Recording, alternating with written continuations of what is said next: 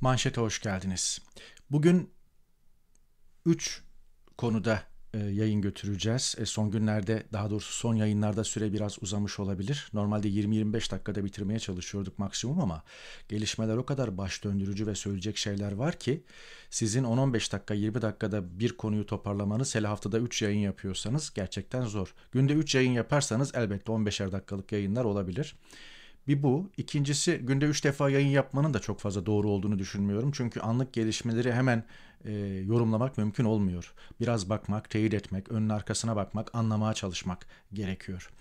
Bu konulardan, bugün bahsedeceğim konulardan ilki ve bana göre en önemlisi, neden önemli olduğunu da anlatacağım. E, Akın İpek'in e, dün attığı tweetler, Akın İpek dün e, attığı tweetlerde e, kayımlar döneminde 6 milyar dolarlık e, varlıklarının e, yok edildiğini, organize bir e, soygun yaşandığını ve e, Sabah gazetesinde e, Dilek Gingör imzasıyla çıkan yazıda e, nasıl e, kalan kurumların yangından mal kaçırırcasına birilerine peşkeş çekileceğini haber veriyor ve bu konuda çok uzun 4 sayfalık bir e, savunmasını da attığı tweetlerde eklemiş. Mutlaka okunmalı. Akın İpek 01 e, Twitter adresinde. Birazdan e, buna bakacağız. Bir diğer e, enteresan e, konu e, İsrail Cumhurbaşkanı'nın e, Türkiye ziyareti. Isaac Herzog Türkiye'ye geldi ve enteresan görüntüler. Bu görüntüler Cumhurbaşkanlığı Nın Twitter hesabından paylaştığı görüntüler yaklaşık 9 dakikalık ve burada e, görüyorsunuz çok enteresan İsrail bayrakları ve Türkiye bayrakları yan yana dalgalanıyor ve İsrail e, Cumhurbaşkanı'na üst düzey bir karşılama yapılıyor. İşte atlılar gelirken e, nasıl iki bayrak yan yana e, görüyorsunuz.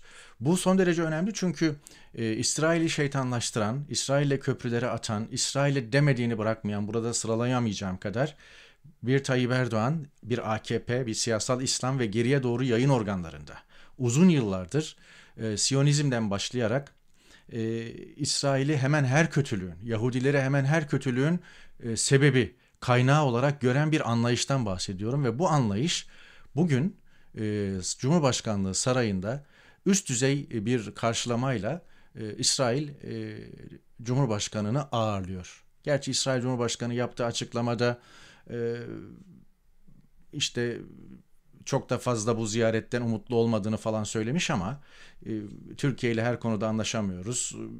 İlişkilerimiz inişli çıkışlı ancak ilişkilerimizi ölçülü ve dikkatli şekilde yeniden inşa edebiliriz diyor ama e, bu görüntüler şu açıdan da önemli. Yani e, Türkiye bir rota değiştiriyor ve bu rotayı değiştirirken de e, zigzaklı çizgisiyle Tayyip Erdoğan e, 20 yıllık iktidarın ardından dün ak dediğine bugün kara diyor, e, kara dediğine de bugün ak diyor. O açıdan da bir problem var. Hafta sonu Ermenistan Dışişleri Bakanı gelecek Türkiye'ye. Yine pazar günü Yunanistan Başbakanı'nın Türkiye'yi ziyaret etmesi bekleniyor. Ee, yine haftaya muhtemelen e, daha kesinleşmedi ama e, Almanya Başbakanı Scholz Türkiye'ye ilk ziyaretini yapacak. Dolayısıyla hep söylediğim bir şey var hatırlayacaksınız. Eğer ülkenin başında e, bir otoriter lider e, iki dönemden fazla uzun süre 10 yıl, 15 yıl, 20 yıl kaldığında e, bir noktadan sonra iş şirazeden çıkıyor ve artık o lider kendi e, iktidarını sürdürmek için adımlar atıyor ve o arada Türkiye'nin imkanlarını, Türkiye'nin halkını, Türkiye'nin muktesebatını neyse hoyratça kullanmaktan da çekinmiyor. E, dün kur, e, dün attığı köprüler Elbette önün arkasına bakılmalı. Bugün kurmaya çalıştığı köprülerin de önün arkasına bakılmalı. Devlet aklı da gidince ortaya macera perest bir yönetim, macera perest bir saray çıkıyor. E, ve bu işte tek adam yönetiminin e, özgür medya olmamasının sonuçları aynı zamanda onu vurgulamak istedim. Ukrayna'ya bakacağız. E, Ukrayna ile ilgili e, söyleyeceğimiz e, özet şu. E, bütün gelişmelere bakacağız. Tek tek e, satır başlarına bakacağız ama e, Ukrayna'yı ortadan ikiye bölen, Kiev'den de geçen ve işte Kırım'a kadar uzanan Dinyeper Irmağı var. İşte bu siyasi haritada veya işte şeyde de görülüyor. Google Maps'te bunu görebilirsiniz. Dinyeper Irmağı neticede adeta bir doğal sınır olacak gibi. Yani e, Ukrayna birazdan haritalarla ekrana getireceğim. E, Dnieper Irmağı'nın şu zaten e, kuzeyden güneye ırmağın nasıl kıvrılarak aktığını görüyorsunuz. Dnieper Irmağı'nın doğuyla batı arasında bir sınır olacağı ancak e, Karadeniz e, kıyısında Odessa e, başta Kırım zaten ilhak edilmişti. Mariupol limanı e, çok ağır Rus bombardımanı ve saldırısı altında. Haliyle Karadeniz'e kıyı bırakmayacaklar. Öyle görülüyor. Zaten Rus kuvvetlerinin ilerleyişine baktığınızda da kuzeyden, e, doğudan ve güneyden bu çerçeveyle Dinyeper Irmağı'nın doğusunda kontrolü ele almakla sınırlı bir çerçeve olduğu görülüyor. Muhtemelen Rusya'yı istemeyen, Avrupa Birliği, NATO değerleriyle yürümek isteyen Ukrayna halkı e, batıya itelenecek ve Ukrayna ikiye bölünecek gibi görülüyor. Bütün gelişmeler bunu teyit ediyor. Yarın ne getirir bilmiyorum ama şu anda gidişat ülkenin ikiye bölündüğü biçiminde ve zaten Ukrayna'nın batısında 2 milyon üzerinde insan Polonya'ya geçti ama e, günün birinde tekrar Ukrayna'nın batısına dönmek üzere geçtiler ve Batı da bütün hesaplamalarını buna göre yapıyor. Yani Almanya, Macaristan, e, Moldova vesaire bu halka e, kucak açarken e, ilelebet kucak açmayacaklar. Çünkü yani sayıları milyonlarla ifade ediliyor. E, bunlara bunları yerleştirmeleri, beslemeleri e, ve imkan sağlamaları mümkün değil. E, bir anlaşma olduktan sonra, savaş bittikten sonra Ukrayna'nın batısına tekrar bunları yerleştirmek ve elbette onların ihtiyaçlarını karşılama, karşılamasına yardımcı olmak. Bunu unutmayın. Dnieper Irmağı e, muhtemelen Ukrayna'yı ikiye bölen ırmak olacak. Ancak Ukrayna'nın, Batı Ukrayna'nın e, Karadeniz'e kıyısı olmayacak gibi görülüyor. Evet. Diyelim ve ilk e, konumuzla e, başlayalım. Dilek Güngör e, Sabah gazetesinde 8 Mart Salı günü e, yayımlanan yazısında Koza ve Naksan'da mülkiyet devlete geçiyor başlığını attı ve e, Koza e, grubunun 2015'te çöküldükten sonra nasıl tasfiye edileceğine ilişkin detayları paylaştı. E, yemeğe doyamadıkları gibi e, yönetmeye e, ve oradan o, oradaki imkanları paylaşmaya ve e, bütün yandaşlara iş ve aş oradan dağıtmaya do, doyamadıkları gibi bu yeni bir hamle. E, bu hamleyi e, Akın İpek e, Twitter'da e, deşifre etti ve kayımlar döneminde 6 milyar dolarlık e, varlığımız yok edildi. Bu organize bir soygun e, faaliyetidir e, diye özetlenebilecek uzun bir e, savunma yaptı. Ben sadece özetleyeceğim bunu. E, son dönemde e, yaşadıklarını organize bir soygun olarak değerlendiriyor Akın İpek. E, ve e, mahkemelere sundukları e, ki Türkiye'deki mahkemeleri takip ediyor ve oradaki yargılamaları takip ediyor. Orada da elbette müdafasını veriyor, süreçleri takip ediyor. E, hiçbir delilin Türkiye mahkemelerinde kabul edilmediğini, e, MASAK'ın yani Türkiye'nin resmi kurumlarının raporlarının dahi dikkate alınmadığını vurguluyor. Ancak Sabah gazetesi yazarı Dilek Güngör'ün yaptığı şu, gasp edilen, çökülen Koza İpek grubu ve Naksan'la ilgili bir de Naksan Holding var e, Yargıtay sürecinde olduğunu yazarak e, şöyle diyor. Yani Yargıtay'da daha karar açıklanmadan Koza İpek ve Naksa'nın mülkiyeti artık devlete geçiyor. Kararlar kesinleştikten sonra mülkiyet devlete geçtiğinde TMSF'nin de eli rahatlamış olacak. Bu şirketleri ister satarlar, ister halka arz ederler, ister işletirler. Bir kere önceden e, olmamış bir yargı kararını haber veriyor. E, artık buna suç, sorumluluk, işte bunun hesabını vermesi lazım gibi kelimeleri kullanmıyorum. Türkiye'de uzun zamandır her şey epeydir raydan çıkmış durumda. Ancak e, mülkiyetin devlete geçmesinden sonra olacakları sıra, sıralıyor. TMSF'nin eli rahatlamış olacak. E, bu şirketleri ister satarlar, ister halka arz ederler, ister işletirler falan diyerek de e, şimdiden belki de, e, de, de detayını vermemiş ama e, parçalanmış, e, sahiplendirilmiş birilerine peşkeş çekilmiş. Bunu ilan ediyor. E, o yönüyle önemli. Oldu bittiye getirmek istiyorlar diyor e, Akın Bey e, Twitter'daki 4 sayfalık açıklamasında. E, TMSF'nin bu yazıyı yazdırmış olmasının sebebi net. Felaket derecesindeki yolsuzlukların bir an önce üstünün kapatılması için yargı eliyle oldu bittiye getirilmesi isteniyor e, diyor. E, yıllardır söylüyorum diye devam ediyor. Gasp, yağma, ağır suçlar E, fakat yağma için insanların hayatlarına kıymak başka bir şey. E, parası için katlettikleri insanlar bu kadar acı çekerken arkalarından bir de onlar şucu bucu diye propaganda yapmak tek kelimeyle alçaklıktır diyor. 4 sayfalık açıklamasında özetle hiçbir devletimizin imtiyazı kullanmadığını, e, otelin yandaşlara verildiğini, e, Milli Eğitim'e, Milli Eğitim Bakanlığı'na çok sayıda e, bağışta bulunduğunu ve kayımların ilk işinin medyayı basarak muhalif gazetecileri işten çıkarmak olduğunu, Masak raporunun iddiaları yalanladığını, İpek Üniversitesi'ne yapılan yasal bağışların bile suç sayıldığını, çocuklarının dahi deşifre edilerek terörist ilan edildiğini ve grup şirketlerinin, kendisine ait grup şirketlerinin yandaşlara iş kapısı olduğunu ve 5 yıldır genel kurul yapılmadığını ve hisselerin e, tamamının İpek ailesine olduğunun altını ait olduğunun altını bir kere daha çiziyor. E, bütün devletin e, resmi raporlarıyla, resmi kurumlarının verdiği raporlarla aklanmalarına rağmen kayyım kararının ortadan kaldırılmadığını ve e, kayyım döneminde 6 milyar dolarlık bir varlığın yok edildiğini, 1 milyar dolarlık e, karın ortada olmadığını e, ve e, bu pervasızlığın koruma zırhıyla e, korunduğunu, kayımların koruma zırhıyla korunduğunu e, ve insanlığa karşı suç işlendiğini anlatıyor. Evet.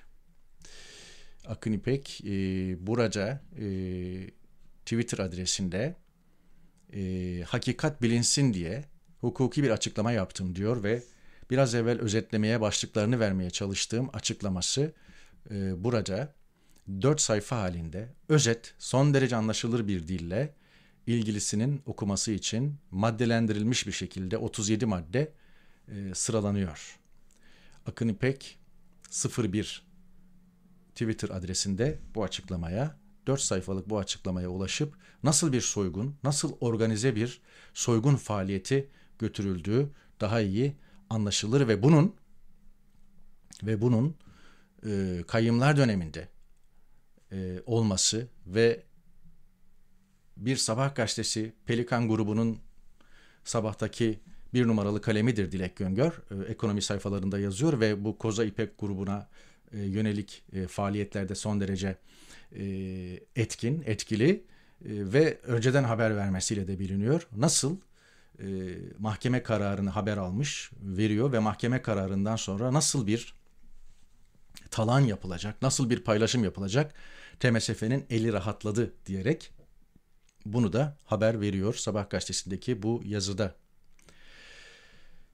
Öyle demişken Türkiye'den e, Ukrayna'ya geçmeden e, Türkiye'deki son gelişmelere bakalım. Sabah gazetesi e, hemen yani A Haber'e, ATV'ye konuşmuş e, Tansu Çiller. Tansu Çiller'i köpürtmeyi sürdürüyor. Koalisyon Türkiye'yi bitirir laflarıyla. İlk e, Tansu Çiller'i Yeni Şafak'a konuşturmuşlardı.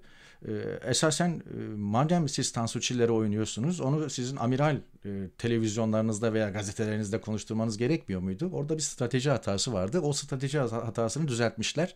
Tansu Çiller bugün gene aynı laflarla iktidar medyasında ama ailenin gazetesi Sabah ve ATV'de yine aynı şekilde tecrübelerimi paylaşmak istiyorum Yeni Birliğin manşetinde ama Yeni Birliğin e, Yeni Birlik gazetesinin sür manşetinde muhtarlara ihbar edin e, şeysi Cumhurbaşkanının çıkışı önemli. Yani bütün vatanda yani bütün vatandaşları 6 yıldır 7 yıldır ihbar edin e, vesaire diye e, kışkırtan e, Türkiye Cumhurbaşkanı e, ne zamandır unutmuştu muhtarları. E, muhtarları topluyordu işte konuşmak için o yetkisiz Cumhurbaşkanı olduğu dönemde 2014-2018 arasında e, konuşmak için bir vesileye ihtiyacı vardı. Sonra da unuttu. Muhtarları tekrar toplamaya başladı ve e, şimdi de onları e, muhbirliğe özendiriyor. Evet. Bir diğer enteresan gelişme giderlerse gitsinler. E, Cumhuriyet'in e, manşetinden aktarıyorum. Doktorları hedef alıyor ve giderlerse gitsinler 8-9 bin lira maaşı onlara çok gördü diye de e, Cumhuriyet kutuda görmüş. Yani doktorların e, para için gittiğini savunuyor Cumhurbaşkanı. Doktorların para için Türkiye'yi terk ettiklerini savunuyor. Bu kadar da öngörüden uzak veya çarpıtıyor ayrı bir konu. Çarpıtma derken e, Nebati Türkiye'nin hiçbir şey yapılmasa bile Temmuz'a kadar yetecek ayçiçek yağı stoğu bulunduğunu söylemiş. Bunu göreceğiz. ayçiçek yağı stokları Temmuz'a kadar yeter mi yetmez mi? Çünkü e, Rusya'da mahsur kalan gemileri kurtarmak için Milli Savunma Bakanlığı devrede. Belli ki durum bu kadar acil. Ancak korkusuz e, güzel bir manşetle e, sözlerini gazetesine taşımış. Nebati yağda sıkıntı yok. Evet. Tabii Nebati iki nokta üst üste demiş ama güzel bir başlık biraz evvel Nebati'nin açıklamaları. Bugüne kadar bütün öngörüleri enflasyondan başlayarak faiz vesaire tutmamış. Ekonomi ve hazinenin başında bir kukla e, bakanın e, yeni incisi efendim bu. Diyecek bir şey yok. Dün Kadınlar Günü'ydü. Tüm dünya kadınlarının Kadınlar Günü kutlu olsun. Ancak Arat Barış son derece önemli bir hatırlatma yapıyor. 7000 ezidi soykırımda kaçırıldı. 10 binden fazla Ezidi Müslüman olmayı reddettiği için katledildi. 3 bin Ezidi kadın hala kayıp. Musul'da 19 Ezidi Kürt kadının yakılması binlerce acı olaydan biriydi. O kadınlar yakılmayı göze alacak kadar onurluydular demiş. Evet. Meydanlarda 8 Mart Dünya Kadınlar Günü kutlandı. Polisin tartıklam tartaklaması veya işte eyleme izin vermemesi gibi konular çokça paylaşıldı ama e, bu tür e, paylaşımlar son derece az ve sınırlıydı. Ben de onun için ekrana getirdim. Dünya Kadınlar Günü deyince işte çocuklarıyla beraber Ukrayna'yı terk, terk eden kadınlar da hatra gelmeli ve e, bu fotoğraflar hafızalara kazınıyor. Yine bu fotoğraflar e, erkeklerle e, erkekler ailelerine veda ediyorlar. Onları bir daha görüp görmeyecekleri e, meçhul ve çocuklarına, eşlerine e, çocukları ve eşleriyle böyle vedalaşıyorlar. E, burada bebeğiyle vedalaşan bir aile görülüyor. Kadın erkek her ikisi de kamuflaj içerisindeler. Çocuklarla ilgili dram son derece çarpıcı. Bu fotoğrafı BBC'den kestim önceki gün.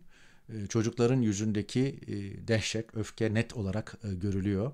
Bunun görüntüsü de var, arar bulursunuz ama bu çocuklar ailelerinden koparılarak Ukrayna'da e, veya kopmak zorunda kalarak bir meçhule doğru gidiyorlar. E, öyle artık şeyler olacak ki e, bölünmeler olacak ki belki bir daha bir araya gelemeyecekler ya da annelerine annelerine babalarına baktıklarında onun bir işte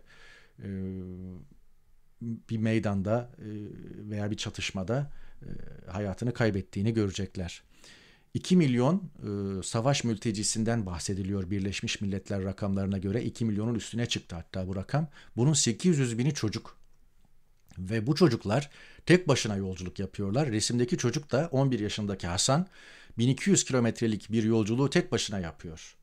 O, yani bu zorunluluktan dolayı kimse onu terk etmiyor ama bir trene bindiriyorlar ve onu bir meçhule doğru uğurluyorlar yakınları.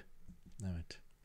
Bu arada e, bu dün kü rakamlarla e, e, şeyden Ukrayna'dan göçenlerin büyük bir bölümü 1 milyonun üzerinde Polonya, e, Slovakya, e, Macaristan, Romanya ve Moldova'da epey e, Ukraynalı sığınmacı almış durumda. O arada Rusya Rusya'ya da 50 binin üzerinde e, sığınmacı gittiği görülüyor. Türkiye'de bu işi analiz etmeyi hala belli gözlüklerle yapmayı sürdürenler e, Rusya'ya kimse gitmedi ki canım zaten Ruslardan kaçıyorlar falan diye e, ezbere yorumlar yapıyorlar. Hayır Rusya'ya gidenler de var çünkü e, bir kendi güvenliklerini Rusya'da gören Ruslar var.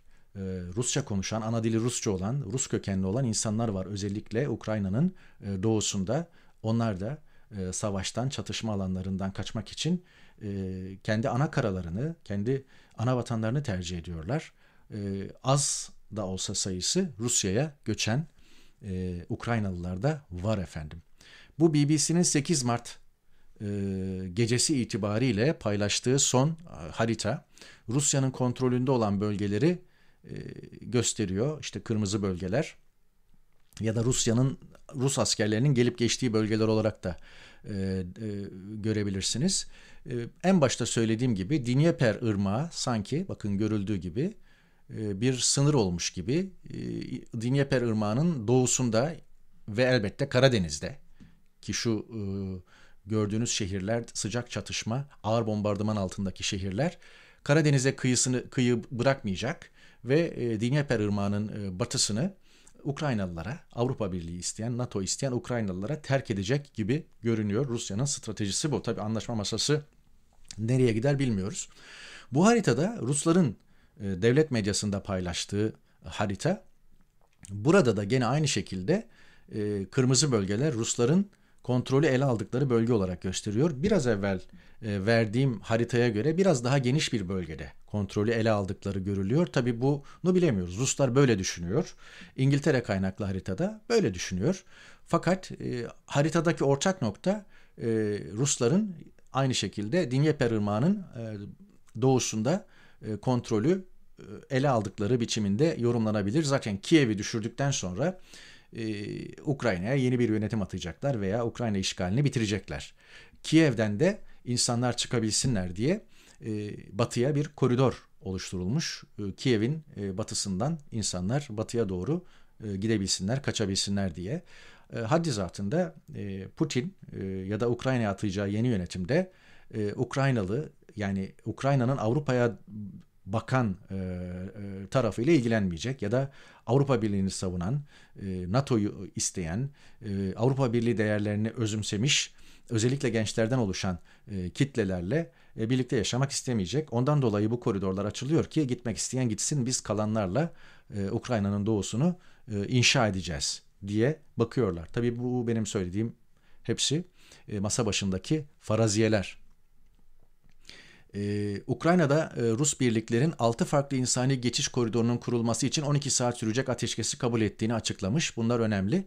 Rusya ve Belarus'a e, koridor açılması önerileri Ukrayna hükümeti tarafından da e, reddedilmiş. Esasen Rusya ve Belarus'a da Rusların e, Rus kökenli olanların ve Rusya'da yaşamak isteyenlerin veya Belarus'ta yaşamak isteyenin tahliye, tahliyesi açısından açılabilir ama tabi bilemiyoruz. Savaş bölgesi, pazarlıklar o minvalde yürüyor e, savaşın kısa sürede bitmeyeceği ve şiddetleneceği hatta Kiev'in düşebileceği e, yönünde e, emareler arttı. Bu emarelerden biri de İngiltere'nin Kiev Büyükelçisi'nin güvenlik gerekçesiyle önce Kiev'den Lviv'e yani Ukrayna'nın batısındaki Polonya sınırına 60 kilometre mesafedeki şehre, büyük bir şehirdir Lviv ve sığınmacıların geçiş noktası ve e, Lviv Belediye Başkanı da son yaptığı açıklamalarda gerçekten artık kentte kontrolü kaybettiklerini söylemiş insan yoğunluğundan dolayı.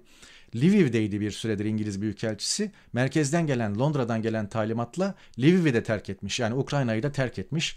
Bu İngiliz istihbaratının kendi büyükelçisini ve büyükelçilik çalışanlarını da emniyete alması şunu gösteriyor. Belli ki e, savaş veya işgal şiddetlenecek. E, diplomatik e, temsilciliklerde artık Ukrayna'yı terk ediyorlar. O açıdan da bir veri. Yine e, Macaristan Başbakanı da arada kalanlardan biri. Avrupa Birliği kararlarını uyguluyor, son derece gergin. Bir yandan da Rusya ile Putin'le yakından ilişkisi, mesaisi var. Ee, en son bir kararname ile NATO silahlarının Macaristan toprakları üzerinden diğer ittifak üyelerine aktarılmasına olanak sağlayacak kararnameyi imzalamış. Bir anlamda bunu Rusya'nın gerçekten müttefiklerini de kaybetmesi olarak yorumlamak lazım. Ee, batıdaki müttefik, batıda hiçbir müttefik yok. Ee, Belarus dışında artık Belarus'a da Rusya'nın bir eyalet, eyaleti gözüyle bakılabilir. E, doğuda e, Çin ve Hindistan ki e, Rusya'nın yoğun ekonomik ilişki içinde bulunduğu ülkeler, Çin ve Hindistan dahi Birleşmiş Milletler oylamalarında çekimser kalıyorlar. Son derece endişeliler ve bir an evvel işgal bitsin diye de demeçler veriyorlar. O arada Amerika ve İngiltere e, petrol ticaretini yasakladı. Kal, e, Rusya ile petrol petrol alışverişini kesti. Ama Amerika ile İngiltere'nin e, Rusya ile petrol alışverişi e, kesildiğinde e, onları etkilemeyecek düzeyde. Bu daha çok Avrupa'yı ilgilendiriyor. Çünkü e, yani gaz alışverişinde de öyle. Yani Avrupa e, yüzde 40 civarında e, Rusya Rus gazına bağımlı. İngiltere Rus gazına bağımlı bir ülke değil. E, İngiltere yüzde 50'nin üzerinde kendi kaynaklarıyla gazını karşılıyor. E, ağırlıklı olarak Norveç'ten alıyor. Rus gazının İngiltere'de e, oranı yüzde beş hatta belki biraz daha altında. Dolayısıyla Rus gazını İngiltere iptal ettiğinde veya İngiltere Rusya İngiltere'ye gaz satmayı kestiğinde İngiltere bir sıkıntıya düşmeyecek. Tıpkı petrol meselesinde olduğu gibi. Fakat burada Amerika ve İngiltere aldıkları kararlarla Avrupa'yı sıkıştırmaya çalışıyorlar. O arada Venezuela ve İran gibi ambargo altındaki ülkelere de gün doğdu ve e, Venezuela Beyaz Saray'la yaptığı petrol görüşmeleri sonrasında iki Amerikalıyı serbest bırakmış. E, haliyle Amerika'nın bir takım talepleri var. Venezuela'nın bir takım talepleri var. Belli ki bundan sonraki süreçte Venezuela ve İran petrolü e, Rusya'nın boşalttığı alanı e, dolduracak. Dünyanın istikrarı için gerekirse günde 3 milyon varilden fazla ham petrol üretme kapasitesine sahip olduklarını söylemiş. E, devlet başkanı Maduro. Evet. Orada bu dünya yaptırım listesi daha doğrusu Batı'nın özellikle yaptırım listesi. Rusya ilk sırada onu İran, Suriye, Kuzey Kore vesaire ta- e, takip ediyor. Bu yaptırım listesindeki İran ve Venezuela ile petrol veya enerji konusunda görüşmeler devam ediyor. Dikkatinizi çekerim. E, Rusya e, hali hazırda yaptırım listesinde olan bir ülke. Yani e, kırmızı olan bölge Rusya'nın e, işgalden önce yaptırıma tabi olduğu 2754 Evet. 2754 yaptırım. İşgalden sonra 2778 yaptırım daha eklenmiş. Haliyle e, yani zaten yaptırım altında olan bir ülkeye mevcut yaptırımlar ikiye katlanmış bir durumda. Yani Rusya'nın bir, bir ölçüde e, yaptırımlara bağışıklığı var. Bu da Rusya'nın e, dış ticaret e, partnerleri e, kırmızı ülkeler Rusya'ya yaptırım açıkladı. Almanya, Hollanda, Amerika, İtalya gibi. E, en büyük ticari ilişkisi Çin. E, o da zaten e, grafikte e, görülüyor. En son e, McDonald's, Starbucks ve e, Coca-Cola Rusya'daki faaliyetlerini durdurdu. McDonald's'ın 850 restoranı varmış. 62 bin civarındaki çalışanlarına bir süre daha maaş ödeyecekmiş ama ne kadar öder, ne kadar onları e, tok tutar bilemiyoruz. E, McDonald's'sız yaşam olmaz mı? Olur. Starbucks'sız yaşam olmaz mı? Olur. Elbette. Coca-Cola içmeden yaşamaz mı insanlar? Yaşayabilirler fakat bu yaptırımlar binlerce yaptırımlardan sadece üçü ve en önemlisi. Şunu unutmayın. Bugün yaşı 40-45 civarında olan e, Rusların hiçbiri Sovyetler Birliği dönemini hatırlamıyor. Yani Sovyetler Birliği dağılalı 32-33 sene oldu. Ve dağıldıktan sonra ilk giren firmalar e, McDonald's, Coca-Cola filan gibi firmalardı. Ve e, Rusya'nın daha önce bir sanayisi vardı. E, uçak sanayi, otomobil sanayi gibi. Tümüyle bu konularda da batıya bağımlı hale geldi. Yani e, insanlar batıyla entegre oldular. E, batının e, kredi kartlarıyla alışveriş yapıyorlar. E, artı Rus oligarklar yani Kremlin'in para babaları, Kremlin bağlantılı para babaları e, yatırımlarını da batıda değerlendirdiler. Şimdi hem siz NATO'ya, Avrupa Birliği'ne, Batı'ya, Amerika'ya şuna buna kafa tutuyorsunuz ama ülkenizi, ülkenizdeki bütün ekonomiyi bir biçimde Batı'ya açmışsınız. İnsanlarınızı da açmışsınız. kendi paranızı da kendi ülkenizde değerlendirmiyorsunuz veya Asya, Çin'de vesaire değerlendirmiyorsunuz. Batı'da değerlendiriyorsunuz. Böyle de bir durum var. Yani e, savaşlarda hep söylüyorum veya bu tür mücadelelerde siyahla beyaz e, keskinliğinde değildir durumlar. E, Rusya 11 Mart'tan itibaren internetin de fişini çekiyormuş. Putin neti kuracakmış. Kurarsa kursun ama dediğim gibi yaşı 40-45 civarında olan insanların ve daha genç insanların tamamı batıya entegre. Batının internetini kullanarak, batının arama motorlarını, e, ve uygulamalarını kullanarak büyümüşler, yetişmişler ve siz bir anda bunu kesiyorsunuz ve diyorsunuz ki içeride kapalı devre kendi aranızda e, bunun üzerinden mesajlaşacaksınız, haberleşeceksiniz. O açıdan gerçekten e, yaşananları anlamlandırmak güç global e, dünyada. Geçelim yavaş yavaş gene Türkiye'ye. E, Rusya Dışişleri Ukrayna hükümetine devirmeyi hedeflemiyoruz. Taleplerimizi müzakerelerle sağlamak istiyoruz açıklaması yaparak şaşırttı. Bu e, yarın Antalya'da yapılacak Dışişleri Bakanları zirvesinde ki bu gerek e, Kuleba Ukrayna Dışişleri Bakanı gerekse Sovyet e, Rusya özür dilerim Rusya Dışişleri Bakanı Lavrov tarafından teyit edildi. Yani her iki Dışişleri Bakanı Antalya'da bir araya gelecekler. Beklenti çok fazla yüksek değil ama bir araya gelmeleri önemli. O arada Rusya Dışişleri'nin Ukrayna hükümetini devirmeyi hedeflemiyoruz. Müzakerelerle taleplerimizi sağlamak istiyoruz. Açıklaması da önemli. Bu Kiev'de Ukrayna hükümetinin Zelenski'nin bir anlamda tanındığı manasında veya eğer anlaşırsak Zelenski devam edebilir manasına da e, gelebilir. Ee, Ukrayna'da e, tarafsızlık statüsünü tekrar dillendirmeye başladı. Türkiye ve Amerika'yı garantör istedi e, Zelenski. E, bunlar önemli gelişmeler, son dakika gelişmeleri ama e, biz, e, ben e, o arada KJ'yi değiştirmeyi unuttum. Ukrayna'da barış yakın değil e, diyoruz. Çünkü e, şu anda e, gerek Rusya açısından gerekse e, Ukrayna açısından belli bir noktaya gelinebilmiş değil. E, Ukrayna Anayasası yönü Avrupa Birliği'ne dönük, NATO'ya dönük ve orada bununla ilgili maddeler olan e, bir anayasa. E, Putin e, bunun kaldırılmasını, değiştirilmesini istiyor.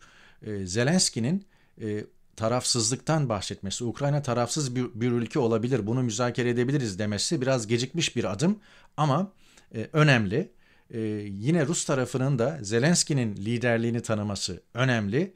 Fakat henüz iki nedenle. Bir, Putin için onurlu bir çıkış gerekiyor. Bu kadar dünyada yalnızlaşmış, bu kadar halkını fakirle, e, fakirleştirecek ambargolar altındayken e, Putin'in devamlılığı açısından ve ülkesindeki itibarı açısından ona bir onurlu çıkış kapısı açılmak durumunda. İşte o onurlu çıkışta müzakere tıkanıyor. Çünkü Putin için onurlu çıkış şu. E, Ukrayna Kırım'ı ve Donbas'taki cumhuriyetleri tanıyacak, işte tarafsız olacak, işte efendim e, ülkesindeki Ruslara şöyle haklar verecek, böyle haklar verecek veya orada başka özel cumhuriyetler falan ilan edilecek. İşte Kiev'deki hükümet şöyle olacak, böyle olacak gibi. Ukrayna e, hükümetinin, mevcut Zelenski hükümetinin kabul etmediği, edemeyeceği e, şartlar ileri sürüyor. Bakalım Batı Putin için onurlu bir çıkış sağlayacak mı? Ben müzakerelere bu açıdan bakıyorum, bakacağım. Siz de bu açıdan bakın. Putin için onurlu bir çıkış söz konusu olursa e, müzakereler barışla sonuçlanabilir. Ama o onurlu çıkış verilmezse 3. Dünya Harbi'ne e, giden riskler halen hali, hali hazırda mevcuttur. E, Putin halen e, o alarmı vermişti. Nükleer silahları kullanabileceği e, tehdidini e, koruyor. O tehdit durduğu yerde duruyor. E, haliyle önümüzdeki günlerde e, savaşın e, işgalin, içerideki çatışmaların e, devam ettiğini, edeceğini öngörebiliriz. E, barış çok yakın değil ama e, mümkün. E, şunu da söyleyeyim. Bugün bile barış ilan edilse, bugün bile müzakereler anlaşmayla, ateşkesle, çatışmasızlıkla ve taraflar kendi birliklerine çekilerek vesaire sonuçlansa, Ukrayna Ukrayna eski Ukrayna olmayacak. Bu çok net ve Ukrayna'nın toparlanması, e, ülkesini terk eden insanların yerine gelmesi, birbirlerini bulmaları ve şehirlerini yeniden inşa etmeleri, yıkılan köprüleri onar, onarmaları vesaire ve bundan iki hafta önceki işleyişi e, yeniden temin etmeleri en azından kendi hayatları açısından aylar belki yıllar alabilecek bir tahribat oldu şu iki haftada. Bu da savaşın e, Ukrayna'ya bakan yönüyle ne kadar e, dehşet verici ve e, ne kadar telafisi e, zor hatta imkansız hasarları, kayıplar noktasında telafisi imkansız.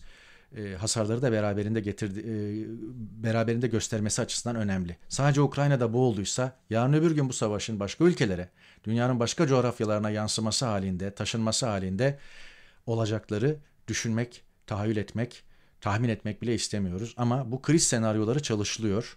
E, savaş senaryoları çalışılıyor. Üçüncü Dünya Savaşı senaryoları Batı'da uzmanlar heyeti tarafından ülke ülke istihbarat istihbarat e, çalışılıyor. Umarız korkulan olmaz ve bu çalışılan risk analizleri de o çalışıldığı noktada kalır. Evet böylelikle bir yayını daha e, noktalıyoruz. 30-35 dakikalık bir yayın oldu. Umarım e, sizin açınızdan da tatminkar olmuştur. Tatmin olduysanız bunu videolarımızı beğenerek, altına yorumlar yazarak gösterebilirsiniz, paylaşarak gösterebilirsiniz. Bir sonraki yayında görüşmek umuduyla efendim. Hoşçakalın.